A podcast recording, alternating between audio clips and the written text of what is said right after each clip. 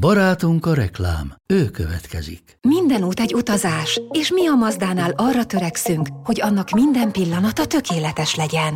Mazda CX-5 utolsó széria. 194 lóerős, két és fél literes mild hibrid benzinmotorral, akár milliós kedvezménnyel, vagy kedvező finanszírozási feltételekkel elérhető. A finanszírozást az Euroleasing nyújtja, THM 4-től 4,9%-ig. A tájékoztatás nem teljes körű, a részletekről érdeklődjön márka kereskedéseinkben. Mazda, Crafted in Japan. Ez reklám volt. Szerettük.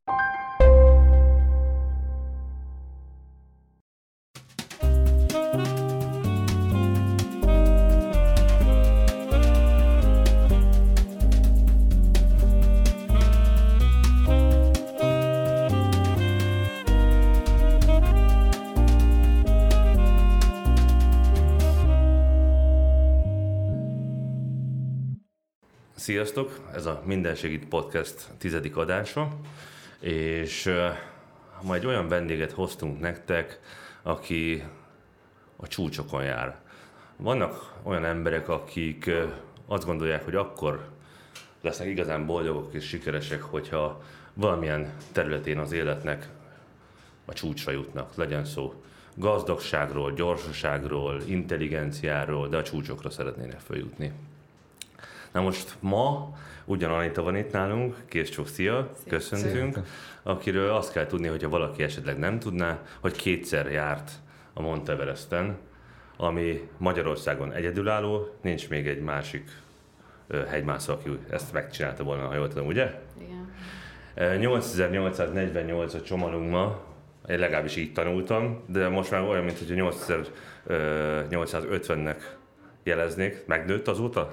Hát vannak mérések, de egyébként folyamatosan nő, úgyhogy azért néha így változik, hogy ki ezt az adatot írja, bizonyos mérés alapján volt ilyen, hogy 50-et mértek, de azért még a hivatalos az a 48, de valóban van növekedés. Növek, nőtt két méter, szuper. De két akkor, méter nem te... nőtt, de, nem? de hogy folyamatosan növekszik, csak akkor éppen volt egy olyan mérés.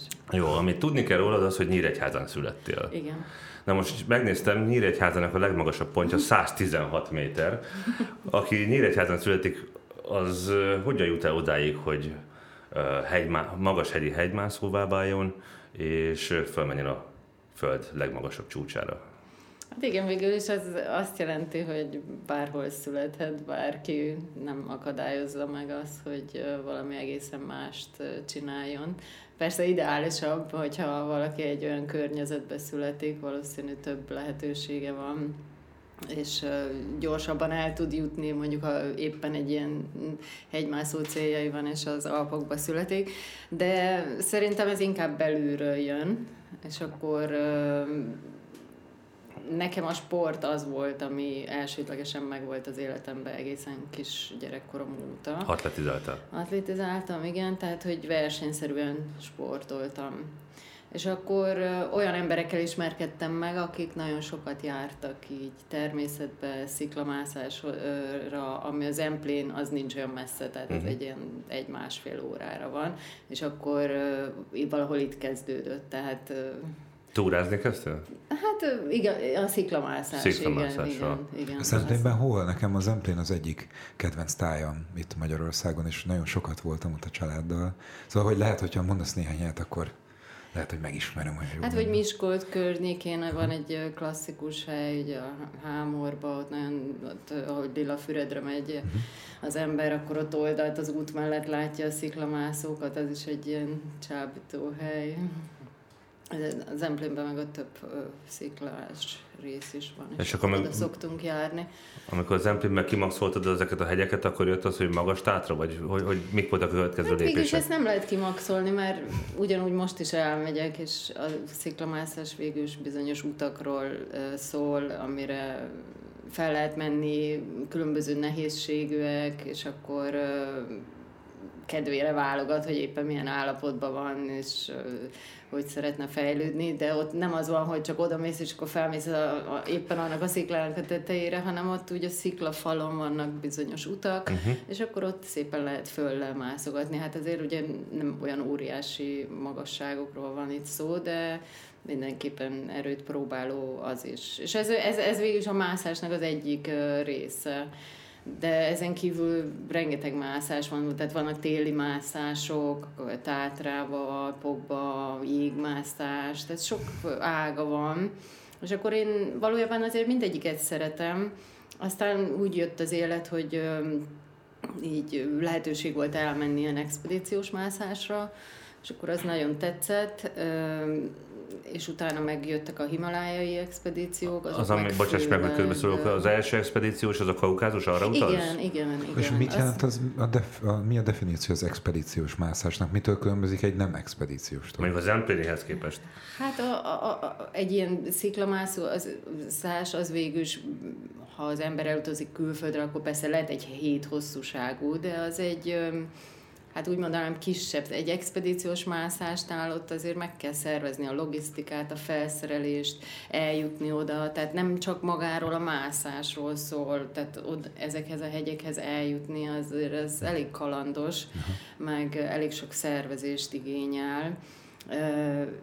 És ettől, ettől válik már többé, hogy nem csak maga a mászásról szól. De egyébként hogy lett konkrétan ez a, ez a te szenvedélyed és, és munkád? Mert hogy, a, a, hogy ott, amikor hogy atlétizálta, egy csomó más is lehetett volna. Hát más lehetett volna abszolút, de szerintem mindenki vonzódik valamilyen ö, természeti környezethez. Aha. Most ez lehet víz, vagy tenger, vagy hegyek, vagy ö, egyéb területek, de tehát mindenképpen fontos volt ugye benne az, hogy ez egy kihívás, egy sport teljesítmény, tehát maga a mászásnak a szeretete, mint sportág, és a másik oldala pedig az, hogy kint, az, hogy a természetben van. Aha. És ez a, ez a környezet, ez viszonylag közül áll a szívemhez, tehát ha ott, ott vagyok, kint a hegyekben, akkor az egy ilyen boldogsággal tölt el. Hát az ember oda szeret járni, ahol jól érzi magát, vagy boldog. Úgyhogy így jött, de az expedíciós mászás pedig különösen azért, mert az ugye összekapcsolódik az utazással, és akkor olyan helyekre jut el az ember, ahova egyébként azért nem. Tehát úgy oda azért nem utazik Például hogy nyaraljon a hegyek lábánál, hanem akkor általában... Az első expedíciós utadat azt gondolom nem te szervezted, hanem csatlakozhattál, gyanítom én.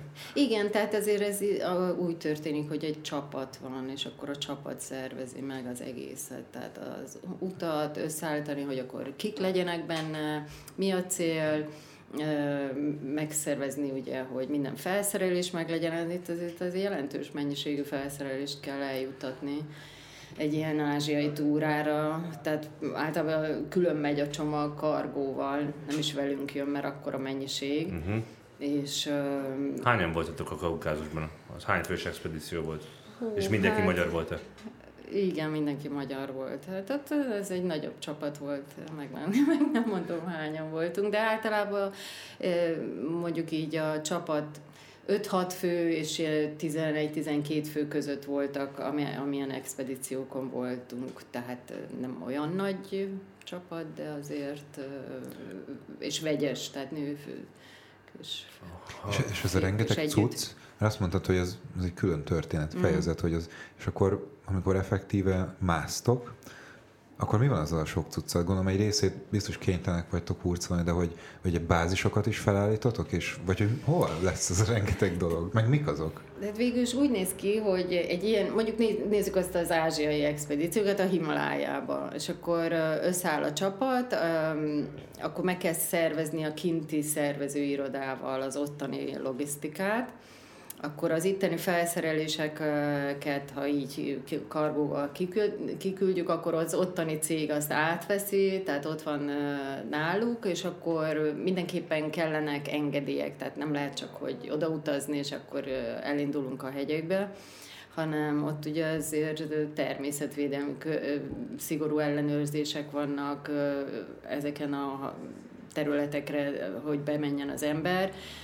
és akkor ezeket meg kell szervezni. Tehát ezt egy helyi iroda megszervezi. Uh-huh és akkor megérkezik a csapat, akkor még a különböző ugye ételeknek a vásárlása, de egyébként általában a kinti iroda megszervezi az, az étkezéshez szükséges ételeknek a megvásárlását. Na most a nagy mennyiség az az, amit az alaptáborba kell eljuttatni, ugye az egy kényelmesebb terület, hát itthonról nézve azért nem, de a hegyről lefele nézve az egy Hawaii hotel, és oda megérkezni az, az mindig nagyon jó, visszafele, innen az, azért az más tészta, tehát ott egy ilyen katonai sátorszerűt kell elképzelni, azért, ahogy ott van kis székasztal, konyha, sátor, ahol egy helyi szakács főz, tehát ez csak kifejezetten a hegynek a lábánál van. Na most ide azért elég nagy mennyiségi ételt kell elvinni, meg az összes sátor, meg a felszerelések, és akkor ebbe ezeket a hegy lábáig teherhordók hozzák el. Tehát volt olyan expedíció, ahol száz felett volt a teherhordóknak a száma, akik Jézus hozták. Isten. Tehát ugye limitált az, hogy mennyit hoznak, de azért nagyon erősek általában, nepáliak kifejezetten, tehát van, aki 60 kiló körül is elvisz, de azért általában ez meg van mm, határozva, hogy egy teherhordó mennyi cuccot viszel.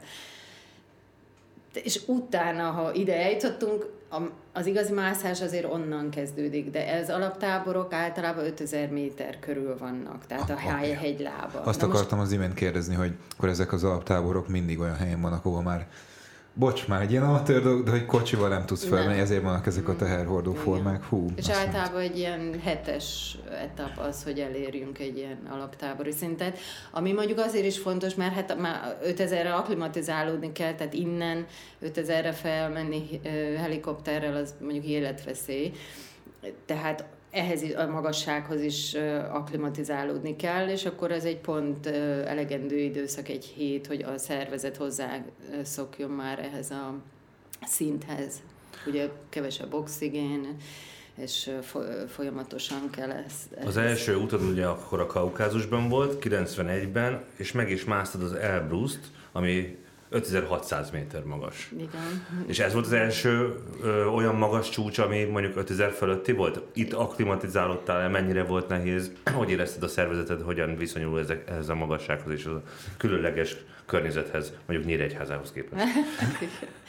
Hát igen, tehát mint a expedíciós mászás, igen, ez, ez volt. Tehát itt már maga, nagyobb magasságok vannak. Az, hogy ki hogy aklimatizálódik, az abszolút egyéni, tehát nem lehet rá edzeni.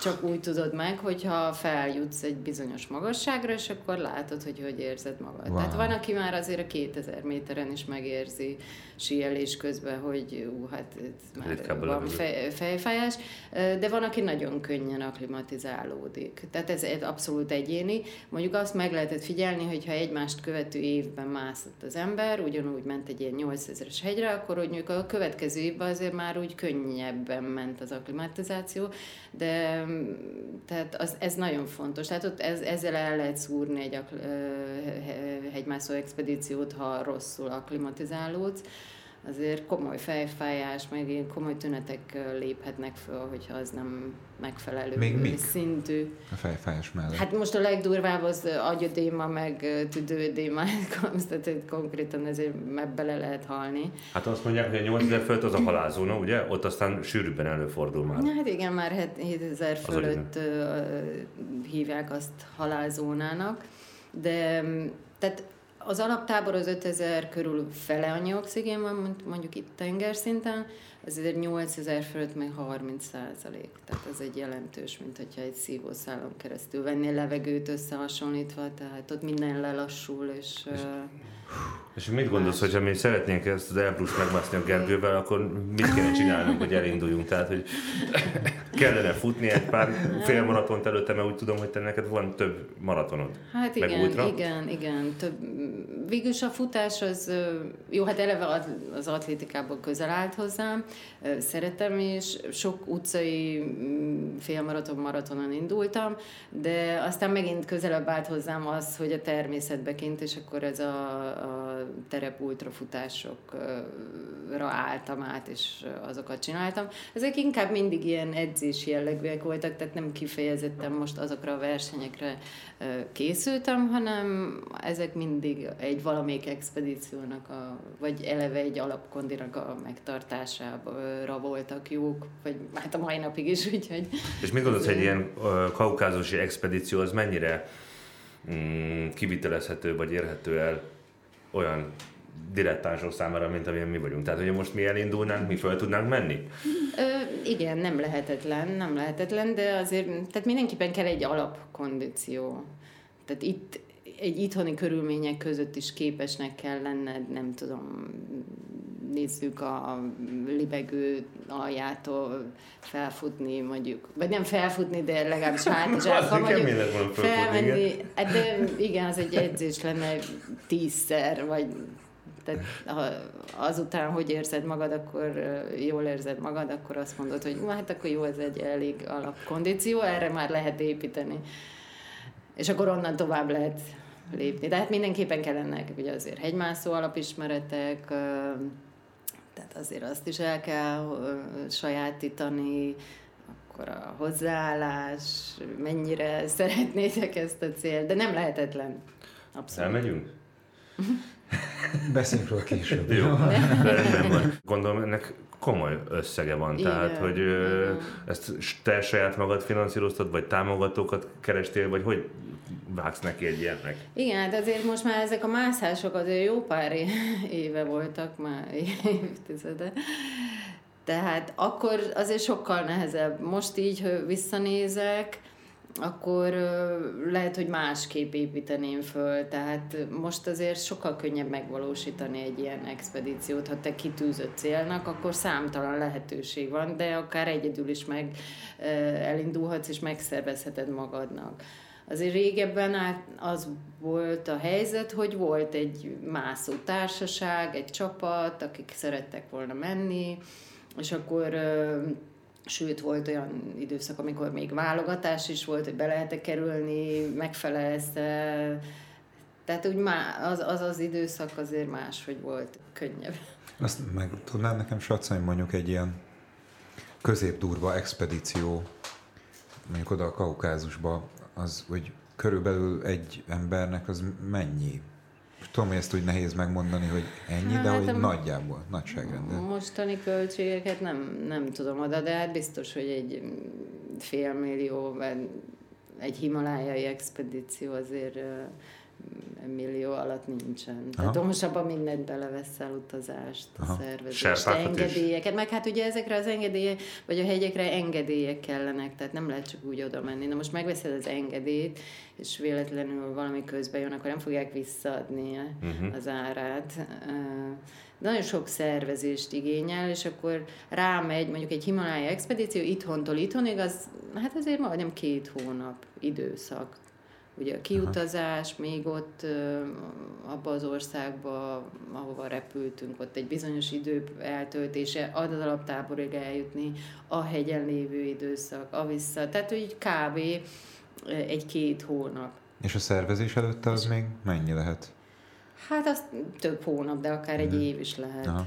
Te, és akkor itt jön be, hogy a költségeket, hogy ö, ö, szerzi meg az ember. Szerzi meg az ember Általában próbálunk szponzorokat szerezni, azt mondom, ez szintén ma már úgy könnyebben megy. Beszéljünk egy kicsit a Himalájáról. Ez egy brutális, Igen. bocsánat, brutálisan nagy hegy, de azon kívül, hogy csodálatos és, és ilyen misztikus, mi vonzott téged oda? Mi, miért ö, ö, érezted azt, hogy neked ezt a hegyet le kell küzdened? Hát a, ugye a Himalájának több ö, ö, csúcsa van, és akkor ha csak a 8000-es hegyeket nézzük, abból is ugye van 14. 14. Több csúcson voltam, meg több hegyen, tehát most, ha csak egyet választunk, vagy nem, bármelyik lehet, mert tényleg mindegyik nagyon szép. Tehát maga a, a a Himalájának az varázslatos, én mindig úgy gondolom, hogy ha így van a föld, és akkor az embernek valahova el kell menni az életébe, vannak bizonyos helyek, amit így meg kell nézni, amíg él, akkor a Himalája az az egyik. Most nem kell feltétlenül, hogy a csúcsra feljutni, de hogy mondjuk abba a környezetbe eljutni. Tehát egy alaptábori trekking az simán bárkinek megvalósítható, és olyan élményt ad, hogy egész életébe fog rá emlékezni. Kicsit részletez. Amikor először ott voltál, akkor a 7600-ig jutottál? 7008-ig, ugye? 7008-ig. Hát igen, tehát az, az az élmény, ami ott, meg az a kihívás, amit azt jelent, az az embernek vannak mondjuk határai. Én nagyon szeretem feszegetni a határokat, de tehát ha elmegyek hétvégén bringázni vagy futni, akkor is szeretem a határaimat. Tehát az jó érzés, mint embernek, vagy nem tudom, tehát Na, hogy, hogy, hogy, hogy, hogy, hogy, hogy ezek hol vannak, mire, mm. mire vagy képes. Mm-hmm. Uh, és akkor ezek a kényelmi zónák, hát az, a Himalájában úgy már szinte nem is beszéltünk ilyen zónáról, mert abszolút fölötte vagy. És akkor azon belül még mi, mire vagy képes, az megint egy más kérdés. De pont ez az összetettsége, ami egy ilyen expedícióhoz kell, hogy eleve a szervezés, de hogyha csak az ember magára gondol, hogy mentálisan is, fizikálisan is olyan állapotban legyen, hogy ezt mind túl tudja élni, elsődlegesen főleg az a cél, nem feltétlenül az, hogy feljusson a célra, persze hát azt tűzi ki, de az, hogy vissza is jöjjön. És akkor ezeket a szélsőséges, extrém körülményeket úgy tud elviselni, hogy közben képes legyél teljesíteni.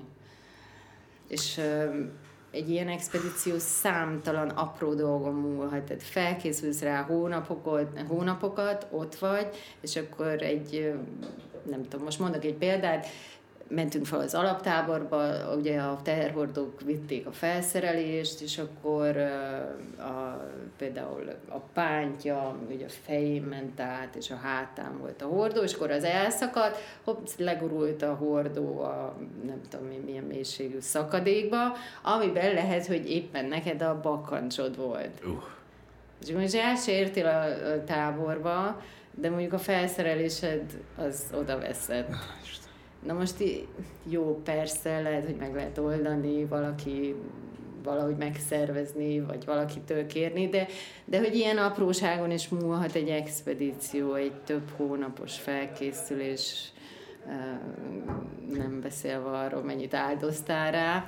És akkor ez csak egy példa volt. Ezen kívül számtalan lehet, hogy az egészségi állapodot meg éppen megettél valamelyik ilyen locsba egy rossz ételt, és akkor kaptál egy olyan fertőzést, hogy két hétig ott szenvedsz a hasmenéstől.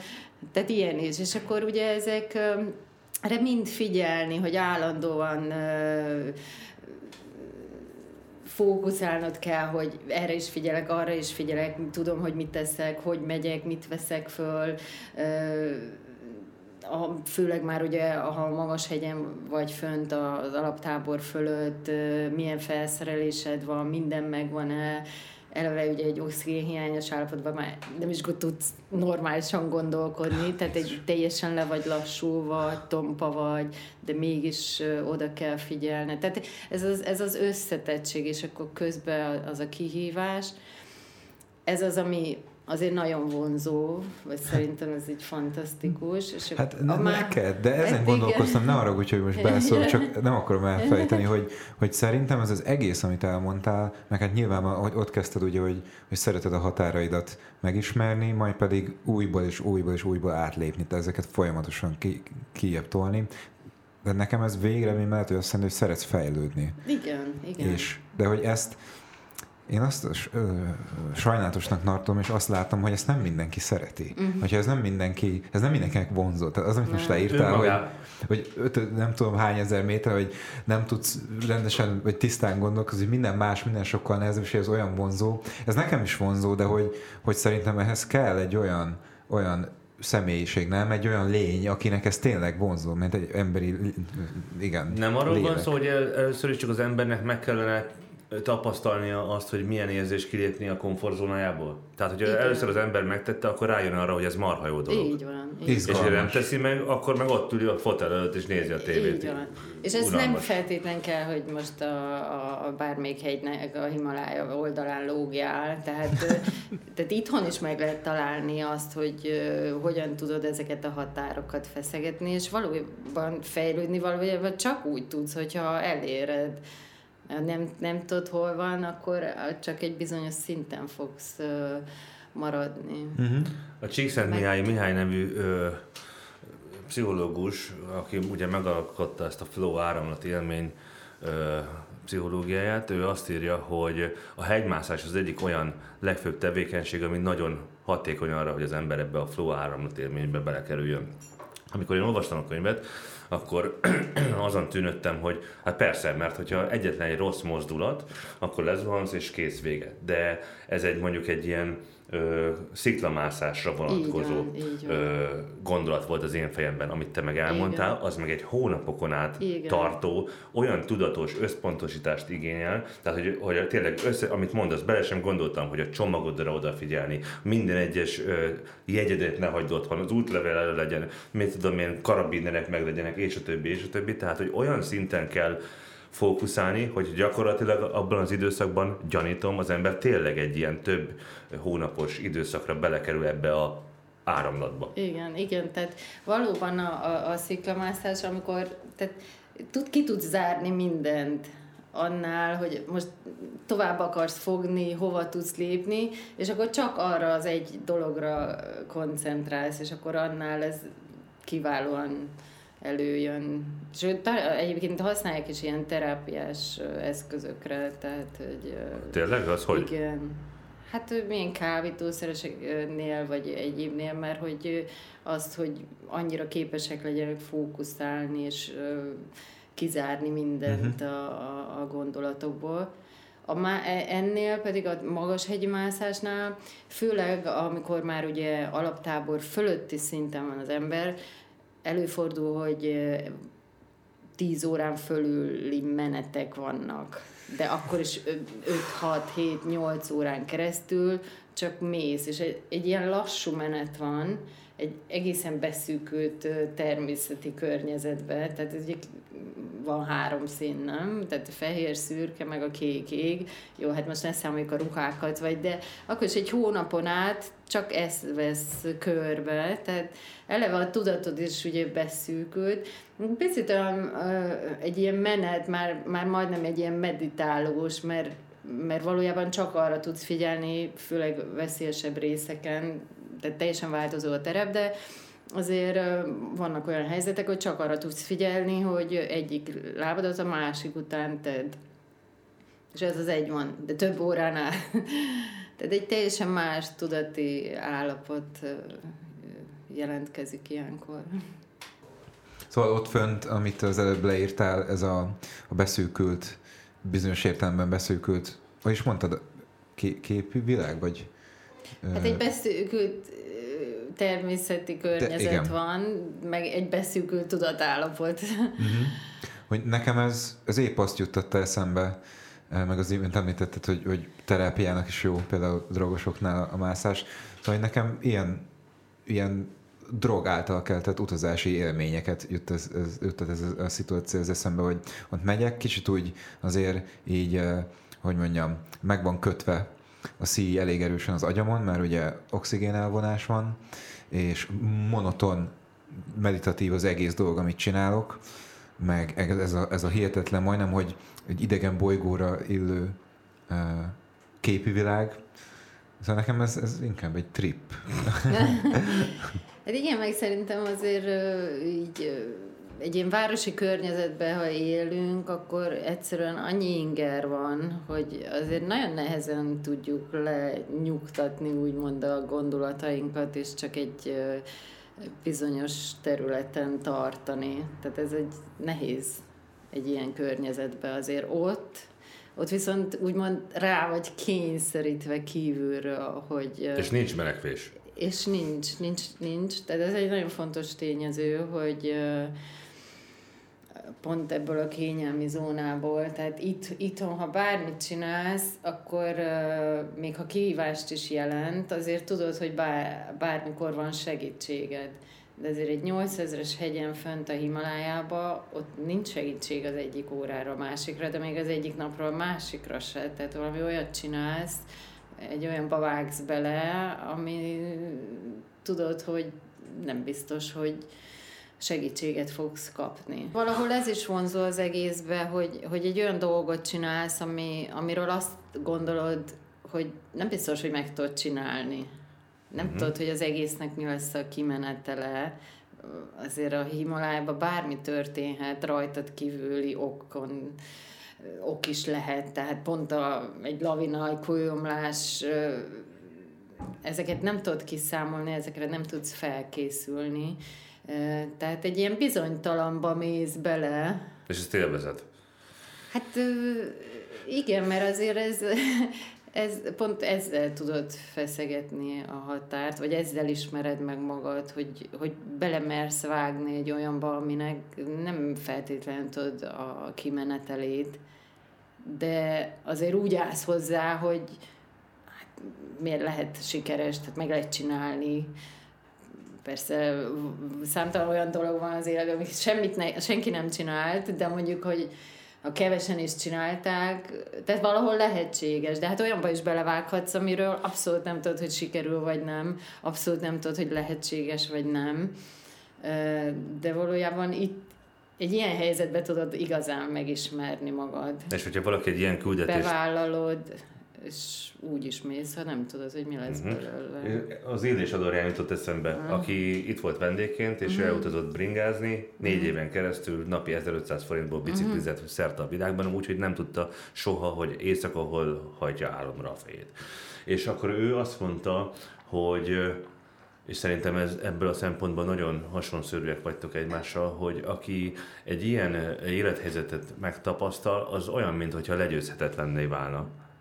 Igen, már utána, ha visszakerülsz ugye a normál civil környezetbe, civilizált környezetbe, akkor azért másképp látod az életet, és másképp értékeled, meg másképp állsz hozzá. Az, az jó, tehát így visszagondolva, hogy tényleg nagyon klasszak voltak ezek az expedíciók, meg az élmények, meg a, meg a kihívás, de hogy azért ez mit ad belülről, az egy másik kérdés, és azért az úgy hosszú évek után ülepszik le, meg vagy, vagy jön elő, hogy mit kaptál ettől, és valóban egy ilyen, hát úgymond egy ilyen belső erőt Abszolút, mindenképp. Tehát azt Egy kicsit érezni... ezt ki tudnád fejteni? Hát, Hogyha már jutottunk ide, visszajöttünk a civilizációba?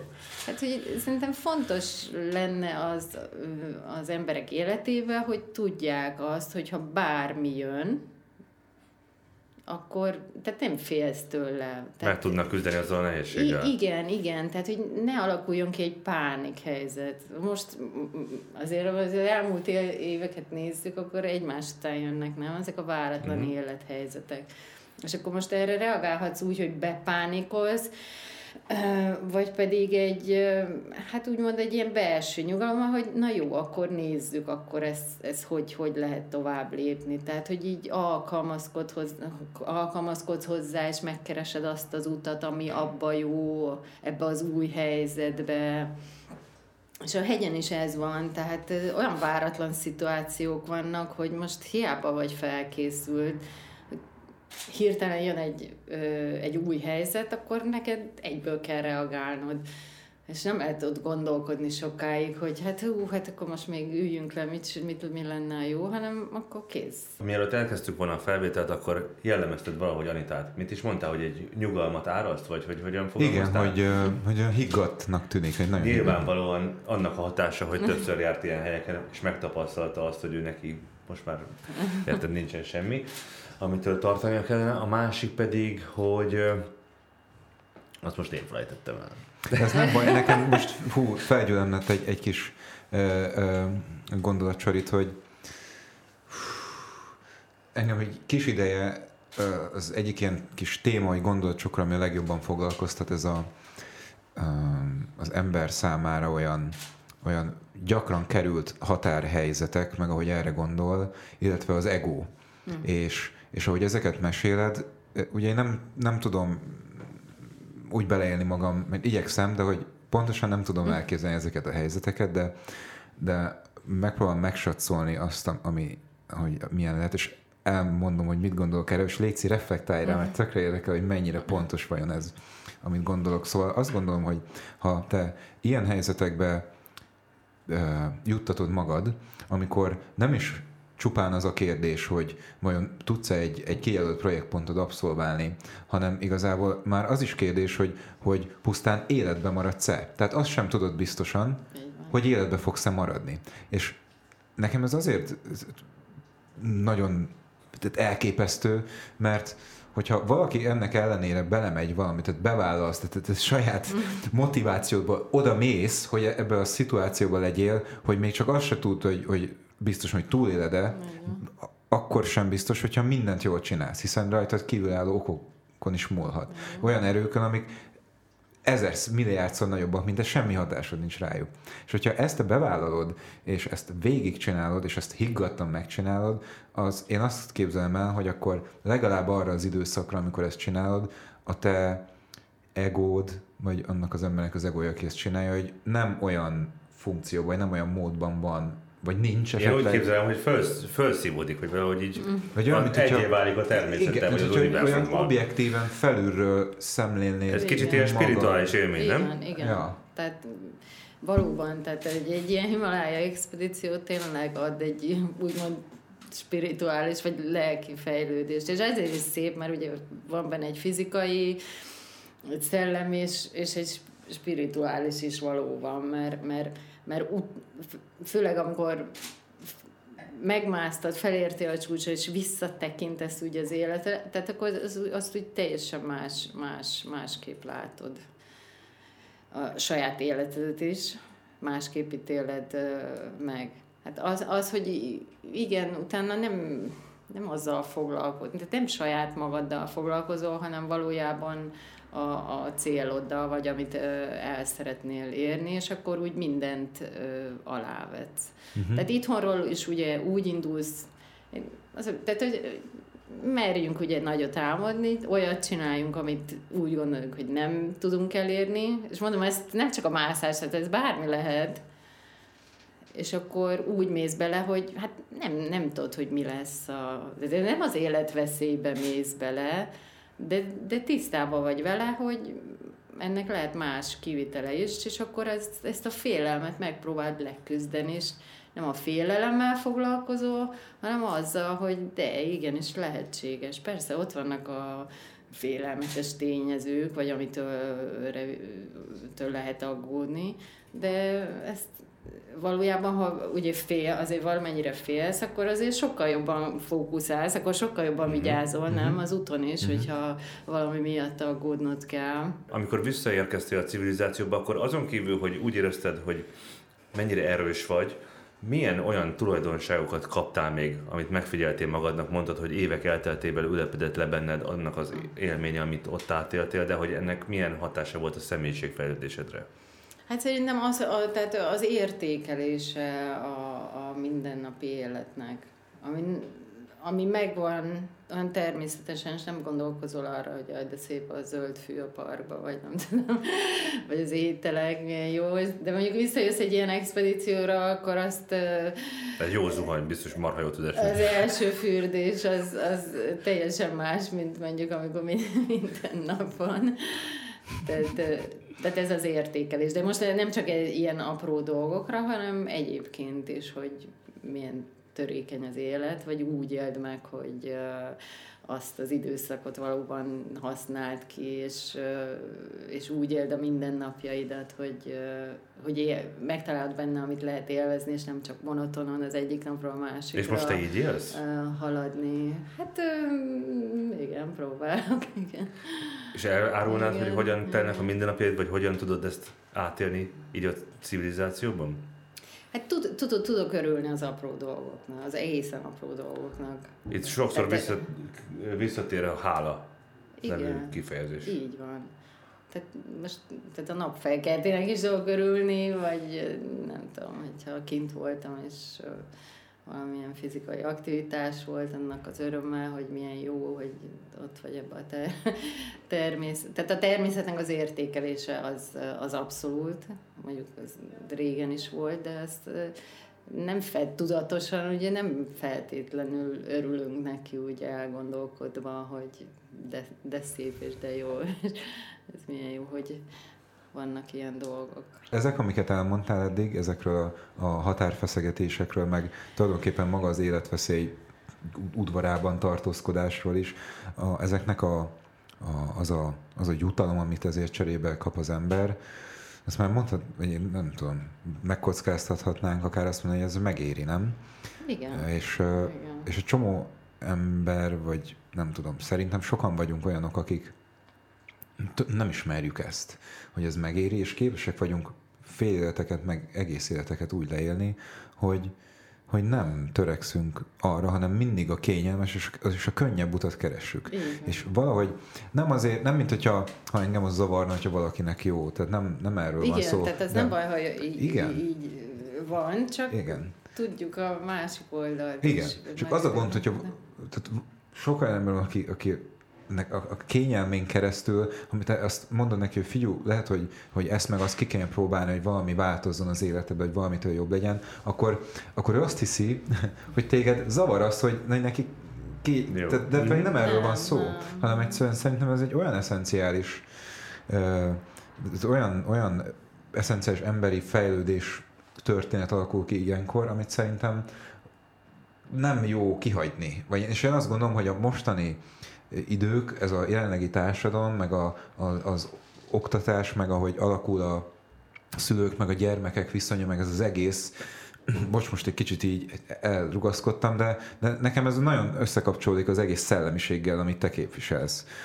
Hogy én azt látom, hogy, hogy valahogy ez a kényelem, meg az egyszerű, út, látszólag könnyebb út, valahogy könnyebb, vagy jobban elfogadottabb, mint az ellenkező, mint a disziplína, neveli, arra nevelés, meg annak a gyakorlása, meg az, hogy, hogy valahogy a, a most felcsepredő generációkba kicsit hiányolom azt, hogy, hogy a, a, a pedagógusok, meg a szülők is valahogy rávilágítsanak arra, hogy, hogy igen, gyermekeim, hogyha valamiért, ha valamit szeretnél, valami jót, ha valamit szeretnél alkotni, akkor azért keményen dolgozni kell, és, és áldozatokat kell hozni, és Feszegesd a határaidat. Elkötelezettsége, igen határhelyzeteken kell átesned, viszont amikor ezt megtetted, akkor neked a, a, a, a fájdalmaidnál, meg a szenvedésednél, meg az áldozataidnál nagyobb mértékben egy, egy jutalmad. Egy jutalmad, egy fejlődésed, egy megelégedésed. Én nagyon egyetértek, még úgy is, hogy nem voltam a Himaláján. Mhm. Ja, ja, igen, én még. is egyetértek velem. De hogy, hogy velem, bennem ez, ez, amiket mesélsz, ez folyamatosan ilyen, ilyen ugye az én világomban ismert dolgokat így, így, mozgat. Igen, és akkor végül ha egy ilyen szintet ellépsz, akkor utána már sokkal könnyebb egy újabb szintet, és akkor újabb, újabb, és tovább fejlődni uh-huh. így ebből a szempontból. És a, tényleg az emberi kapcsolatokra ez nagyon szépen, tehát hogy, hogy ugye egy ilyen expedíció során az vannak csapatemberek, vagy vannak egyéni emberek? Tehát, hogy az egyéni céljaidat tartod, vagy a csapatnak a céljait tartod fontosnak? És akkor valóban, hogy a gyerekeknél az erre való nevelés, az, hogy a másikra figyelj, vagy együttműködjetek, örülni tudjál a másik sikerének, mert például egy ilyen expedíciónál ugye nem feltétlenül az egész csapat fog csúcsra jutni, uh-huh. lehet, hogy csak egy ember de annak, a, ha többi örül, tudjon örülni, mert igazából mindenkinek része volt benne valahol, és, és, és tudjuk a másikat értékelni, a, ö, annak ellenőre, hogy mondjuk nem éppen te voltál az, aki uh-huh. feljutott. És uh-huh. ugyanúgy bármilyen ugye, helyzetben a gyerekeknél, hogy tudjanak figyelni, értékelni, és örülni. Szerintem az azért eléggé hiányzik, úgy, uh-huh. nem? Sok Aha, élethelyzetben, hogy, hogy nem tudjuk értékelni a másikat, vagy akkor inkább irítség alakul Ez, igen, ki. Féltékenység, féltékenység, irítség, ahelyett, igen. hogy merítenél abból, és, és tényleg őszintén tud örülni a másik sikerének. Neked két gyermeked van? Egy van. Egy. Igen. És őt hasonló módon nevelted, vagy neveled, mint amit most itt a Gergő nagyjából felvázolt? Te kapacitálod arra mondjuk, hogy feszegesse a határait? Igen, próbálom, abszolút. És említetted az imént, hogy egy csapatként tudsz örülni a másiknak a sikerének, aki feljutott. Azon tűnöttem, hogy milyen lelki erő kell ahhoz, hogyha két hónap vagy három hónapos uh, túra végén ott vagy száz méterre a csúcstól, és egyszerűen nem fogsz tudni feljutni. És meg kell hoznod azt a döntést, hogy itt vagy száz méterre, látod, és azt mondod, hogy nem, neked vissza kell fordulnod. Ah, úristen. Mm. És ez veled megtörtént, nem? Hát így, hogy magam miatt fordultam, tehát ö, valami, az úgy, úgymond az egész csapat fordult vissza. Ja, értem. Tehát nem saját döntés alapján fordultam vissza, de mindenképpen álltam élni a helyzetet, szóval, hogy így nem olyan nehéz. Ö, nagyon nehéz szituáció, de eleve úgy kell oda menned, hogy ö, valóban az, hogy a csúcsra feljussál, az egy szerencsés lehetőség, ha minden úgy összejön. De azért ennél sokkal fontosabb az, hogy legyere és hazajussál. Csak 8000 méter föld, ahol ennyire ritka az oxigén. Hogyan tud az ember uh, ilyen szituációban objektív, reális döntést hozni? Hát ez egyéni. Szerintem az abszolút egyéni. Tehát ezt így előre nem... Most amit eltervezel itthon lent, hogy na, akkor én így fogok csinálni. És, és, és akkor felkerülsz, teljesen mások a gondolataid. Nem, tehát nem, igazából nem tudsz tervezni, jó, hát bizonyos dolgokra lehet tervezni, de ilyen helyzetekre nem. Ez, nem tud. Amikor ott vagy, akkor fogod tudni, hogy hogy reagálsz. És az, hogy mennyire hajt belülről, neked az a fontosabb, hogy kockát, mekkora kockázatot vállalsz. Lehet, hogy valaki sokkal nagyobb kockázatot vállal, de aztán, és nagyobb sikerei lesznek, de valahol aztán belebukik. Valaki kevesebb kockázatot vállal, de ezt a hobbiát, vagy amit szeret, tovább tudja ő csinálni, mert mert, mert mindig visszajön a hegyről, és akkor újra tud menni. Tehát volt neked egy kérdés, ilyen döntésed, hogy... mert akkor, amikor az Everestre mentél, akkor meg szeretted volna mászni oxigén palaszt nélkül. Igen. És ez nem sikerült. Igen.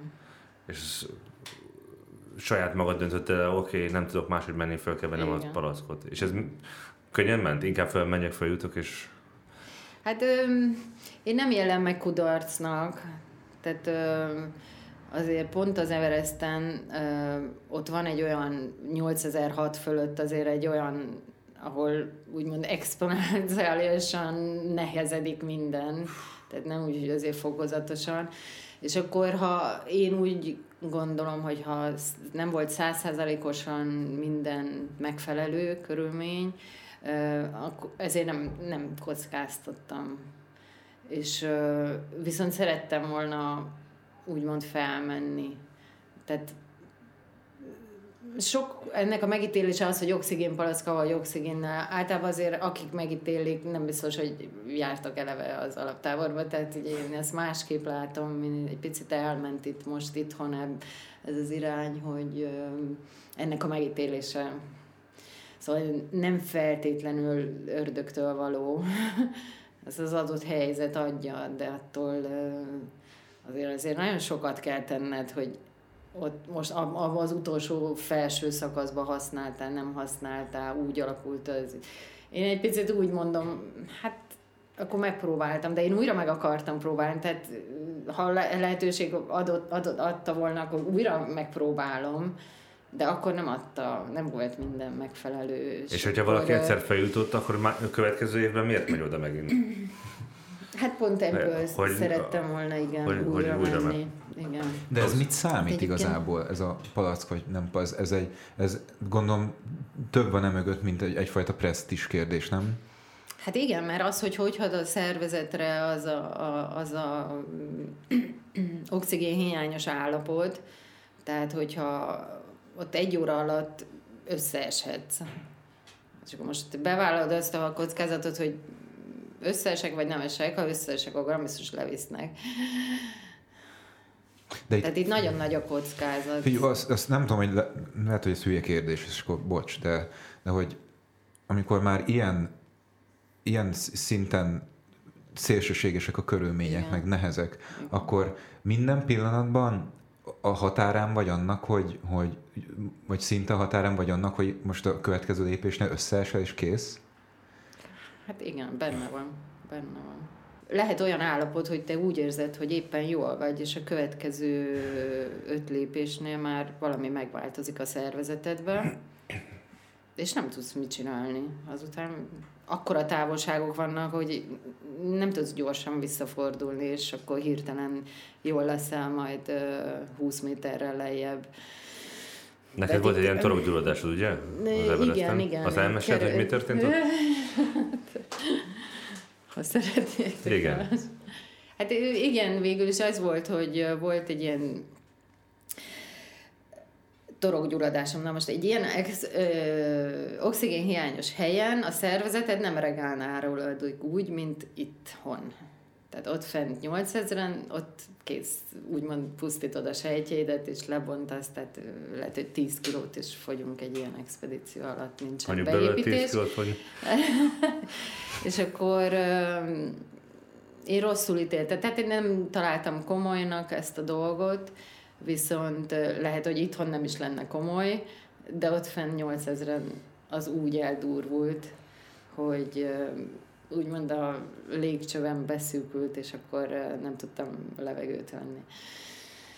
Na, és akkor ott már abban a helyzetbe kerültem, hogy... Hívni az orvos, hogy létszik, hogy, segíts. Igen, hogy hát konkrétan mondjuk el is ájultam, tehát ott úgy a halál közeli.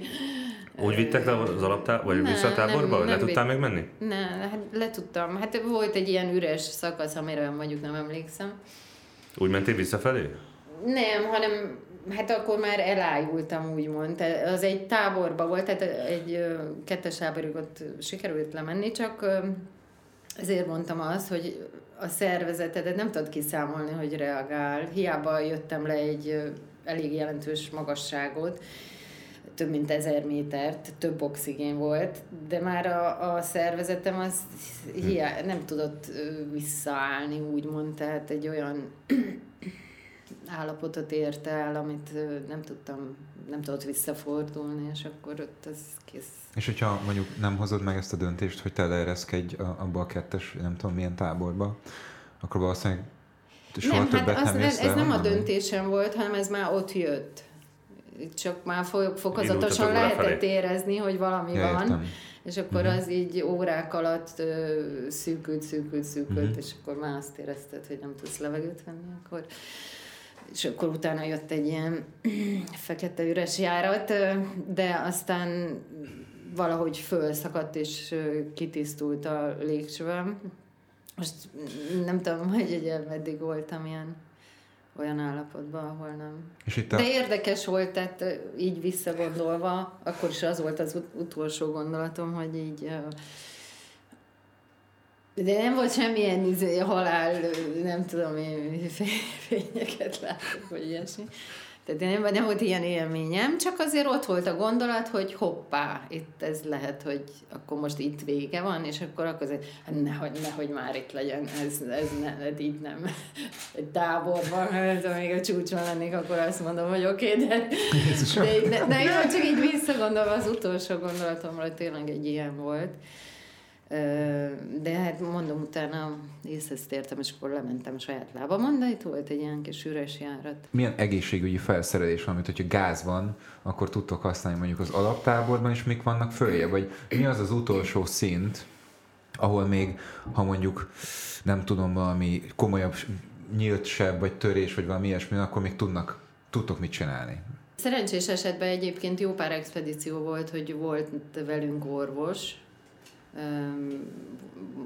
volt, hogy ugye maga is mászott, tehát az a legjobb eset, de, de úgy mindenkinél van egy ilyen orvosi csomag, és akkor ilyen nagyon extrém vészes helyzetekbe is, amit az akklimatizáció során említettem, hogy azért az oxigénhiány miatt lehetnek olyan betegségeid, ami már azért elég durva, tehát itt agyödéma, tüdőödéma, és akkor arra vannak különböző speciális gyógyszerek, ha, ha eléggé észnél vagy úgymond, akkor még saját magad ezeket be tudod venni, és akkor jobb állapotba kerülhetsz vagy ilyen inekció. Tehát, tehát van nála a kérdés az az, hogy képes vagy elhasználni. Beszéltünk a halál közeli élményről, Igen. de sajnos neked volt több olyan expedíció, talán kettő, amikor valaki tragikus halált halt. Így van.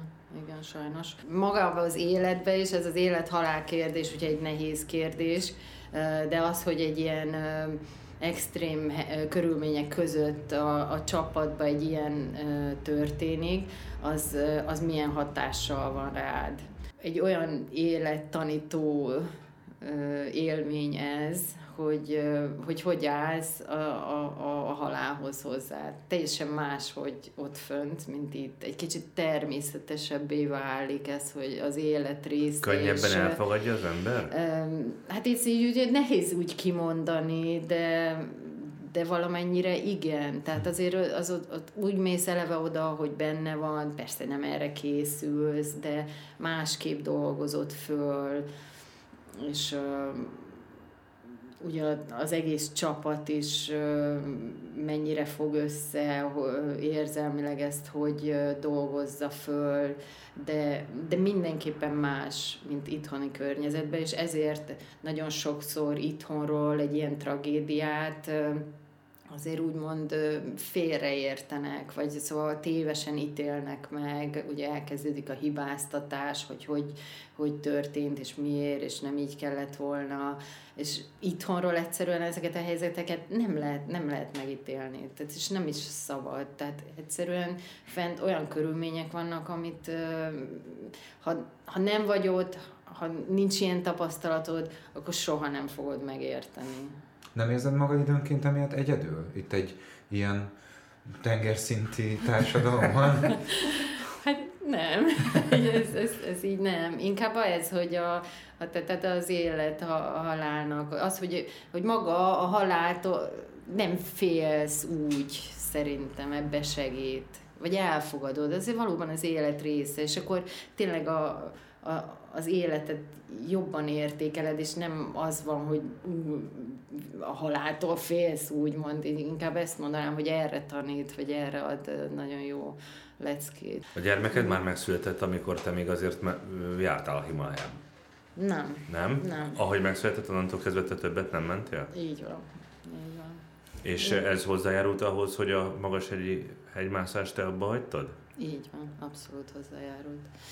Tehát az, amíg a saját életedet kockáztatod valamiért, vagy úgymond szabad, szabad vagy a világban, és azt, azt csinálsz, amit szeretnél, az szerintem rendben van. Tehát tök jó, hogyha találsz valami álmot, hogyha egy olyan, amit úgy gondolsz, hogy elérhetetlen, de, de nem, azért mindenkiben megfogalmazik valami, valamilyen dolog, amit nagyon szeretne, nem? És akkor ne úgy élje le az életét, hogy akkor majd öregkorában, ó, de jó lett volna, ó, ja. de jó lett volna megcsinálni. Én nem érzem így, tehát hogy akkor hátradőlök, és akkor látok egy himalájai hegynek a képét, ami egy óriási momentum, és akkor egy pont vagy ben rajta, és, és kvázi minden lépését tudom, hogy hogy, hogy jutsz föl a, a tetejére. És akkor ez már azért egy elég jó érzés, és pont erről is, ahogy szó voltunk, hogy, hogy mennyire megváltozik a látásmód, hogy honnan uh-huh. nézed, amikor ott vagy. De egy, ahogy mész fölfelé a hegyre, te egyre kisebbé válsz, nem? Itthon úgymond tudod magadat nagynak, erősnek érzezni, de egy ilyen helyen te egyre szembesült az esedőséggel. válsz, és egy törékeny, és egy semmivé, és örülhetsz, hogy így a természet része lehetsz, és akkor ott a hegy ott még elvisel, és nem dob le magáról típusú érzés. de utána itthonról úgy ránézni, azért az úgy elég klassz. Na de mondjuk ez egy álom, és akkor azt úgy azt mondom, hogy de jó, akkor megvalósítottam egy, egy ilyen álmot. Persze aztán még van új, vagy van más, meg jó lett volna még így csinálni, meg még jó lett volna oda menni. De ezt fontosnak tartom, hogy szerintem mindenki az életében egy ilyen álmot valósítson meg.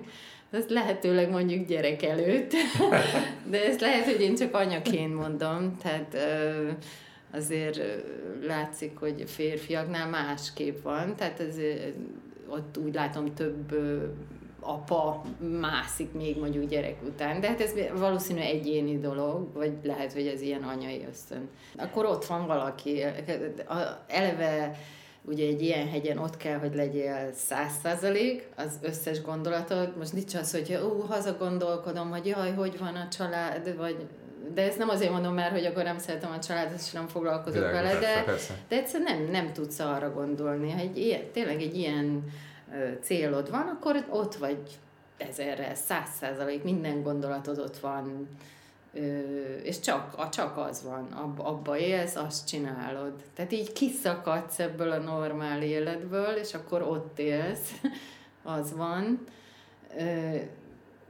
hogy ezt ugye, ehhez persze megint egy személyiség kell, hogy ezt mennyi ideig tudod elviselni, de azért mondjuk én olyan vagyok, hogy akkor nem ezzel foglalkoztam, mm. hanem, hanem akkor ott voltam tényleg a jelenbe, azt csináltam, az volt, tök mindegy, hogy milyen nehéz volt, úgy, tehát ilyen, ott már azért olyan helyzetben vagy, hogy ilyen apró célokat kell kitönni a 8000 méter fölött, hogy öt lépést lépjél, és akkor még tudjál levegőt venni. Tehát, hogy így nagyon beszűkül az egész. Akkor a nehézségekkel nem foglalkozom, hogy most nem tudsz, ugye jó, most a legapró kényelmi faktorokat, hogy fürdés nincsen, de, de az, hogy mondjuk mínusz 20-ba kezd föl, és a sátorba rádzúdva minden zúz marad tök hidegbe, és abból neked ki kell szállni a hálózsákodból hajnal négykor, és fél óra még a bakkancsodat fölveszed. Tehát itt ezeket lehetne sorolni, hogy azért itt elég kemény nehézségek vannak, és nem tudsz aludni, mert eleve olyan fejfájásod van, vagy más nehézségek vannak, pár órára bóbiskolsz, és akkor hajnal négykor induljál neki a sötétbe, vagy évfélkor.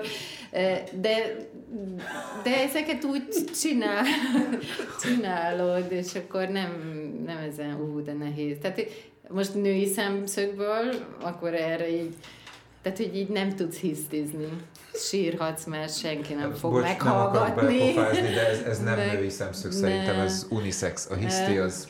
Igen. Ja, az... hát jó. Szóval ott nincs, tök mind, nem hisztizhetsz, mert nincs, mert senki nem fog meg hallgatni, meg pátyolgatni, most, hogy rosszul vagy, és akkor hánynod kell a sátorbe. Senki nem fog adni csokit.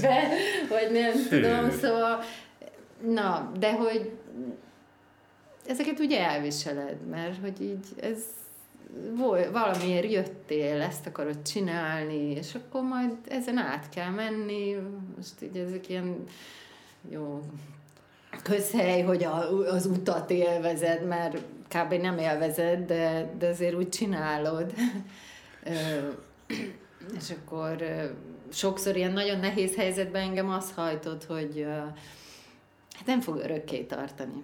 Tehát most marha nehéz, még kell menni órákig, de, de majd egyszer vége. Még tudok lépni? Oké, okay. még, még, még tudok lépni, akkor még lépek kettőt, és akkor még megyek, jó? Nem, nem, tehát nem leszek itt örök életemben, mert vagy meghalok, és akkor vége van, vagy egyszer le fogok érni, és akkor deklaszt lesz, mert akkor megcsináltam az egészet. Tehát vannak ilyen nehéz helyzetek. De most ehhez azért tényleg ott kell lenni száz százalék a fejbe. Na most van egy gyerekem, akkor én nem tudok úgy, nem tudnék úgy menni. Hogy, hogy, hogy közben azon mondok, hogy ó, de hát a, hát a lányom szeretne velem lenni, meg szeretné, hogy ott legyek mellette. Ez egy ilyen életszakasz, az egy olyan életszakasz volt, nem sajnálom, örülök, a hegyek ott lesznek, ott vannak több millió éve, ha majd úgy alakul az élet, akkor vissza lehet menni. annyi kérdésem van, talán az az egyik, hogy a szüleid mit szóltak, hogy ilyen Hát élethelyzetekbe kerülsz, vagy Hát mászol be? csak anyukám volt, úgyhogy csak neki kellett aggódnia, ő meg túllagódja a dolgokat, úgyhogy elfogadta. Mit szólnál, hogyha a gyermeked azt mondaná, hogy na jó, ő, is ugyanezt csinálja? Ugyanezt akartam is megkérdezni. Én nem, nem lennék ellene, tehát próbálnám segíteni, valószínűleg örülnék neki. Itt az a fontos, hogy tehát okosan csinál, tényleg felkészülve, olyan hozzáállásod legyen. Van egy ilyen mondás, hogy a hozzáállásod határozza meg a magasságot. Ez ilyen Mhm. helymászó mondás. Igen, igen. Neked Tehát volt nem olyan, hogy mindegy, hogy- valami hogy- olyat csináltál, hogy utólag azt mondtad, hogy ú, baszki, ez nagyon necces volt, és ezt így nem, nem így kellett volna, vagy valami olyan döntéshozásod, ami mondjuk azért jöttél ki jobban, mert szerencséd volt, és nem azért, mert jó döntést hoztál? Na, hát amire nagyon emlékszem, és a, ami így azért úgy több évig emésztett, hogy, hogy tehát többen voltunk, és akkor el kellett dönteni, hogy mész fölfele, több tényező volt, hogy miért nem jó, ha fölmész, meg miért le.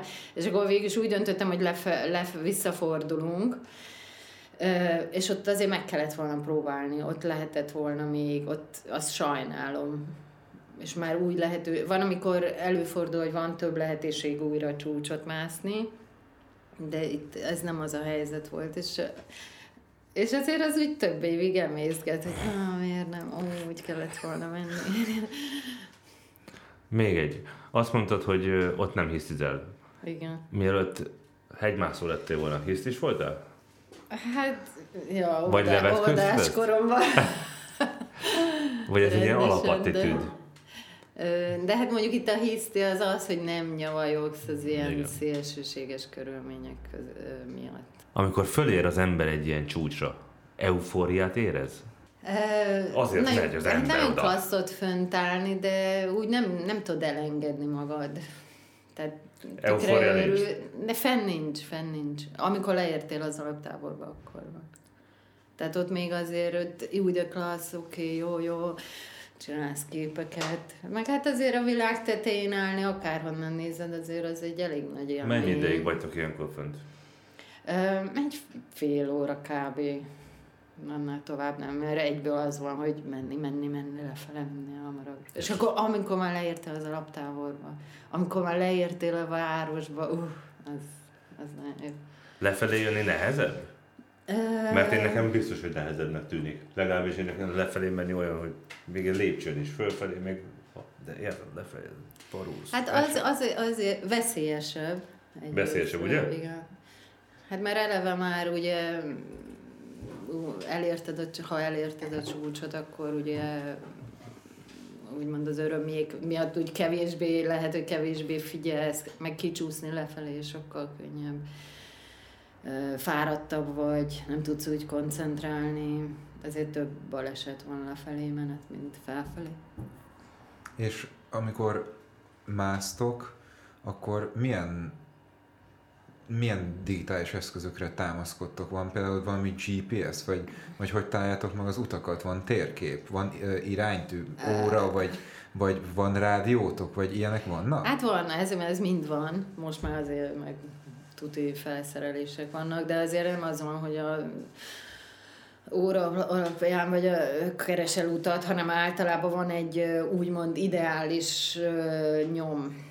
Tehát ugye nagyon attól nem tudsz eltérni, de hát akár minden nap eshet hó, és akkor ezeket a nyomokat befedi úgymond van egy hegyen egy normál útvonal, de választhatsz más útvonalakat is, tehát el tudsz térni, és akkor ugye az Everestnél főleg ezt felhozzák, hogy jó, mekkora tömeg van, és már mennyien mennek. Ez tény, hogy többen vannak, de hát az Alpokban is többen vannak, meg mindenhol, de hogyha te nagyon nem szeretnéd, akkor mehetsz más útvonalra, tehát lehetsz teljesen egyedül is.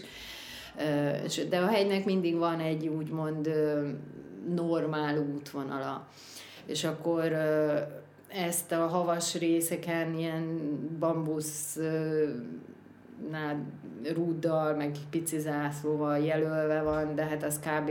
mondjuk betemetheti egy lavina vagy egy hóesés is, de úgy, de úgy kb. megvan ez az út, és akkor azért mindenki úgy azon azt, azt, azt a nyomsávat követi. De azért van, volt olyan helyzet, hogy egy ilyen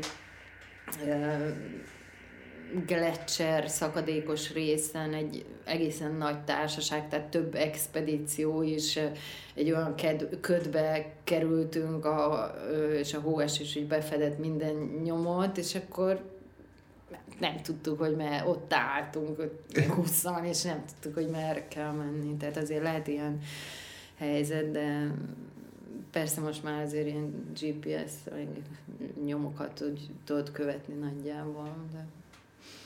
Láttam egy filmet tegnap. Mm. Részben miattad néztem meg. Ö, a, nem is tudom mi volt a címe, de az a lényeg, ez a 14 csúcs, ami arról yeah. szól, hogy úgy képzeld el, hogy e, az első ember, aki megmászta mind a 14 8000 méternél magasabb csúcsot, ő neki azt hiszem, hogy 13 évbe telt.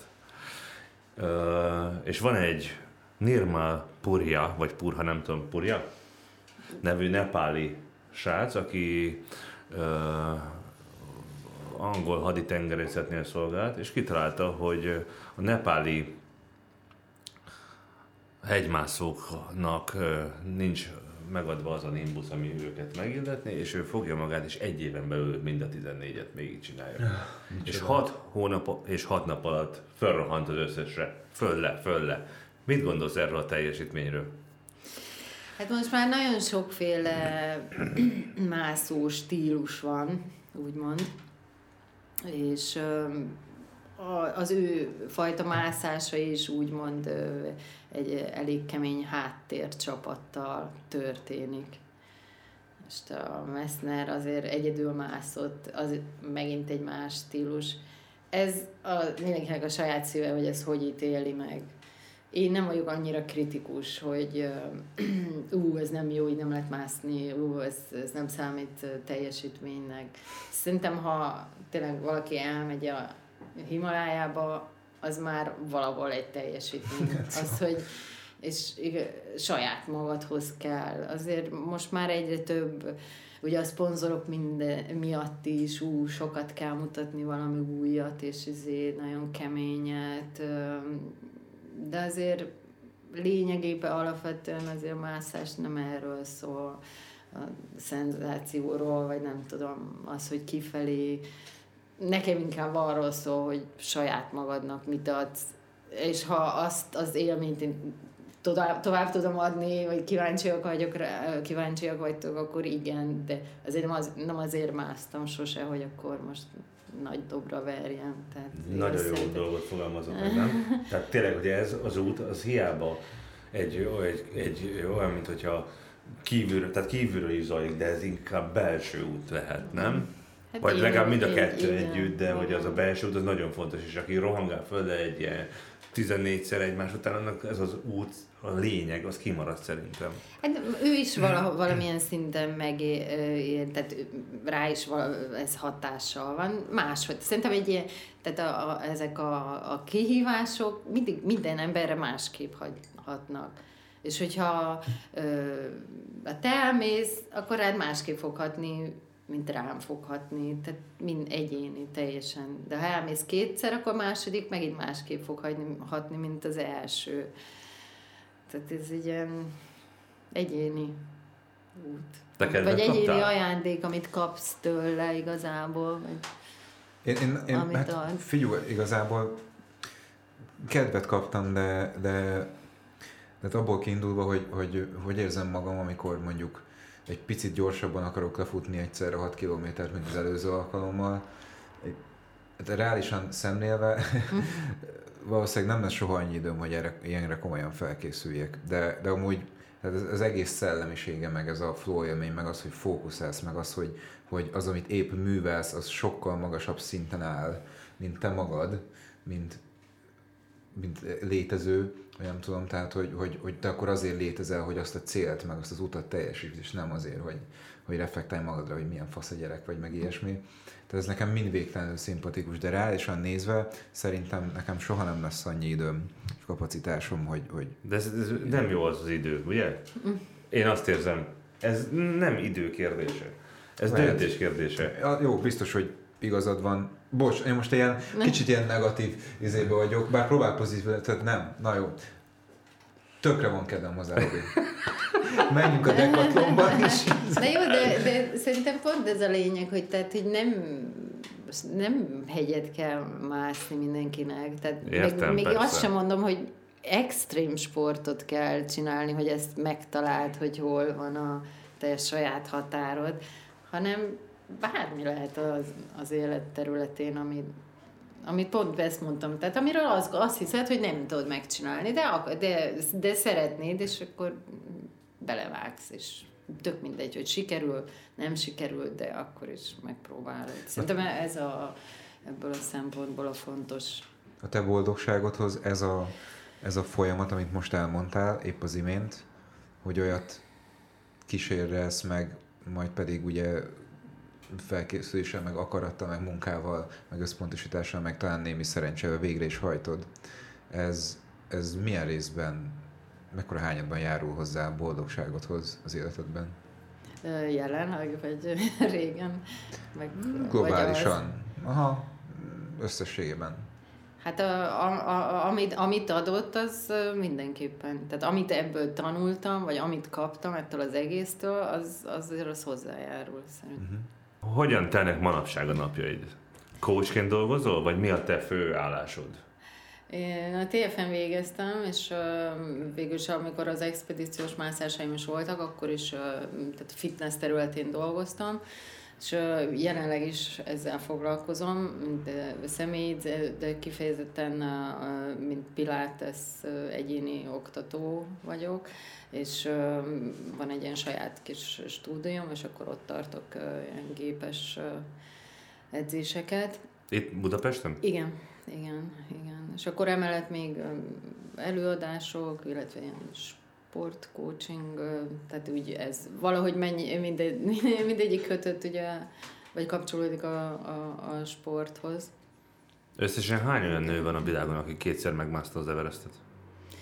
Fú, annak a számát nem tudom. Hát jelen, vagy nem tudom mennyire friss statisztika előtt, tehát így á, egy kicsit olyan nagy átlagban, olyan 6000 körüli ugye, az aki az összes, és akkor abból egy olyan 300 körüli a nő. És akkor lehet még szűkíteni, hogy jó, hát akkor mondjuk négyszer, ötször hány nő volt, az, akkor megint az egy olyan 40 körül. Téged ez büszkeséggel tölt el? Um, hát jó érzéssel tölt el, végülis olyat csinálni a világban, amit mondjuk nem annyira sokan csináltak, az persze jó, jó érzés, de tényleg ahogy mondtam is, tehát nem, nem, nem azért csináltam, hanem azért, mert, mert ezt szerettem. Ez volt a nagy vágyam. Öt éreztem jól magam, ott voltam így boldog. Tehát én ezt, oda mentem, ahol tényleg a legjobban éreztem. Remélem, hogy nem haragszom meg ezért a kifejezésért, de itt ülünk, és úgy érzem magam, hogy hát közülünk te vagy itt a legtökösebb. Már elnézést.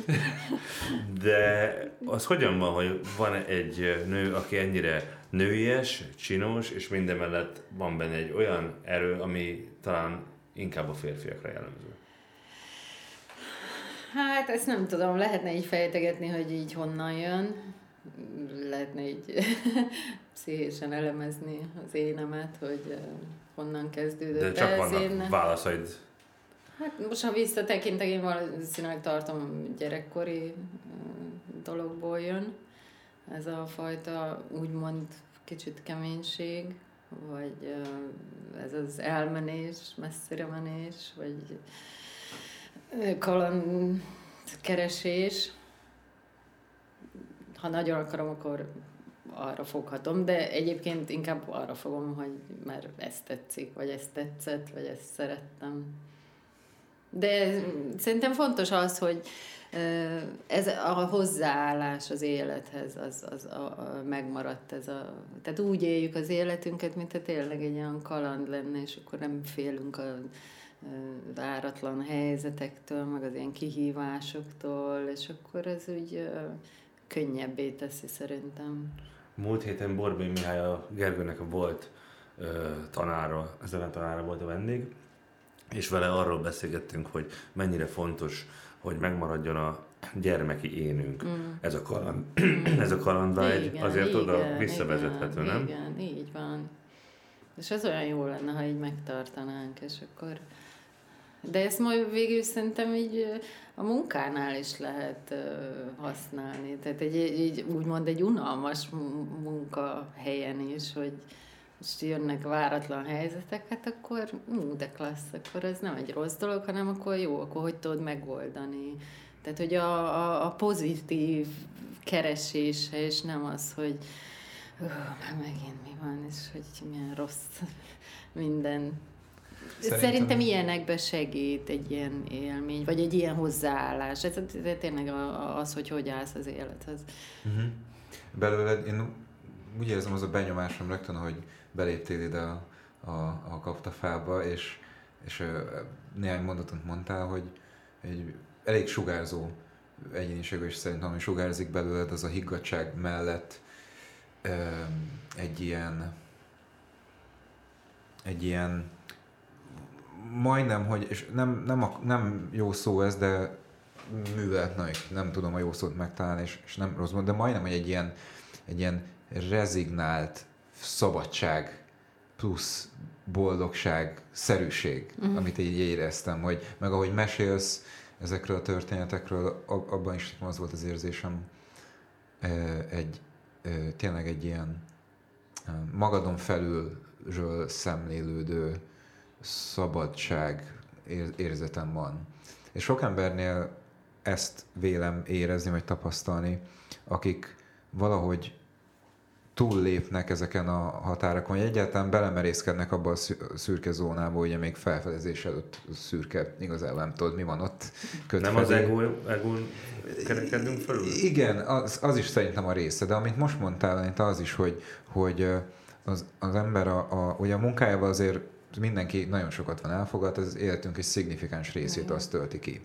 Tehát, hogyha a szar, akkor valószínűleg az, az gyökerestül hatással van az egész életünkre. Viszont, hogyha ha mondjuk olyan szakmánkon, vagy olyan hozzáállásunkon keresztül tudunk úgy létezni benne, vagy úgy tevékenykedni, hogy, hogy ö, mégis, mégis valamilyen szinten boldogságot, vagy valamilyen folyamatosan jelenlevő kihívást jelent, amit újból és újból újra és újra megold az ember, és valahogy mégis valamit alkotunk ezáltal, hogy, hogy megoldunk, meg, meg törekszünk, meg fejlődünk, hogy én ezt, ezt a közösséget vélem benned is érezni, amit az ilyen emberekben érzek, és, és ezt általában megkérdezem, ha sikerül normálisan összerakni ezt a mondatot. Attila mindig lesz itt, hogy sokat beszélek. hogy, te tudnál néhány szóban, vagy néhány gondolatban tanácsot adni az olyan átlagos embereknek, mint mi, hogy hogy tudnánk a, az életünket boldogabban, szabadabban, vagy, vagy egyáltalán mi az az első pár lépés, amit megtehetünk ennek irányában, szerintem? Hát szerintem az, hogy tehát tényleg mindenkinek vannak ugye problémái, nehézségei, de, de valahogy mindig meg tudod találni, ha még egy, az egy nagyon kicsi dolog is, ami, aminek tudsz örülni, vagy ami jó érzéssel tölt el, és akkor ha abba a nehéz helyzetbe te, te arra fókuszálsz, és azt csinálod, és azt erősíted, bármennyi teher van rajtad, akkor úgy a, a, me, megváltozik úgy az állapotod, és akkor lehet, hogy az a nehézség is könnyebbé fog majd válni, mert, mert, mert valamit tudsz élvezni, valami jót, jót kapsz, és akkor az a nehézség is úgy könnyebbé válik, szerintem. Tehát most nekem is vannak nehéz helyzeteim, de akkor, akkor is tudok valamit találni, ami, ami, amitől jól érzem magam, szóval így jó, most nem akarok ilyen nagyképű mondatot, de mondjuk így nem tudom magam elképzelni, hogy depressziós leszek valaha de is. Mert, Ilyen neked... Magyarországon. Nem, de hát ez annyira jó. Mert, mert hogy úgy érzem, hogy bármilyen helyzetben az, valamit azért tudok találni az életben, amit de ettől szép az élet, nem? Hogy van olyan rész, amit tudsz élvezni, és akkor azt, azt kell azt kell csinálni, azt kell erősíteni, és akkor ez, ez gondolom, így, uh-huh. ami ez, segíthet. De gondolom az, hogy, hogy ezt már meg is fogalmaztad, hogy amikor a hegyet nézed, hogy akkor te egy pont vagy ott. De egyébként ezért szeretem nagyon az asztrofizikát többek között, mm. mert, mert ott is a perspektíva, hogy Igen. az ember a hétköznapi életében azt hiszi meg igazából, a médián keresztül az egész világról az a benyomásunk támad, hogy mi, mint emberiség, azt gondoljuk, hogy hogy mi vagyunk a, a teremtés koronája. A teremtés koronája, Talán mindennek a közepe. Ja, igen. És, és amikor egy ilyen perspektíva felmerül, amiben te, te tényleg a, a legvalóbb valóddal ott voltál olyan, olyan szinten, hogy, hogy gyakorlatilag a, a, a, egy, egy lépésre voltál akár attól is, hogy az életed ebben a formájában megszűnjék. Igen egy lépésre volt az ismeretmentől, hogy az olyan más perspektívába helyezi gondolom, mert nekem már az asztrofizika is képes mm-hmm. erre, és szerintem ez, én azt gondolom, hogy most már tényleg olyan kérdezett szituációkban vagyunk, a hétköznapokban, meg globálisan is, mint, mint egy faj, hogy, hogy ezeknek a, a perspektívákból való szemlélődéseknek tökre itt az ideje.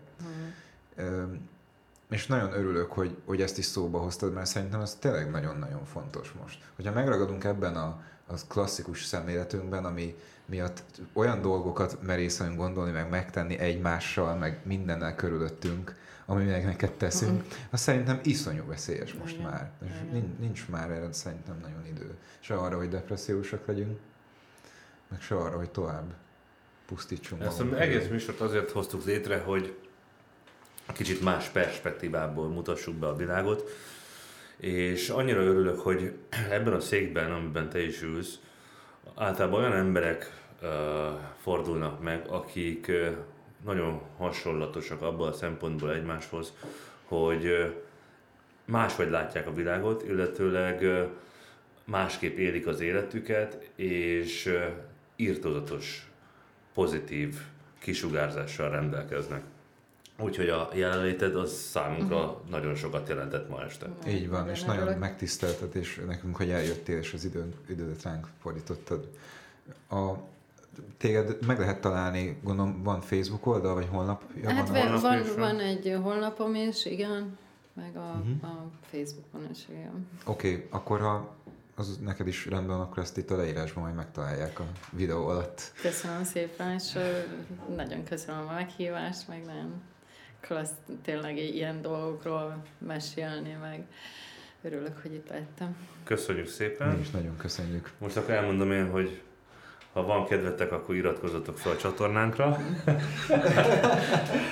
és kövessetek bennünket, kövessetek Anitát is, és jövő héten találkozunk. Nagyon szépen köszönjük a figyelmet, vigyázzatok magatokra, és köszönjük Anita még egyszer. Lehetek boldog. Ciao, ciao. Sziasztok.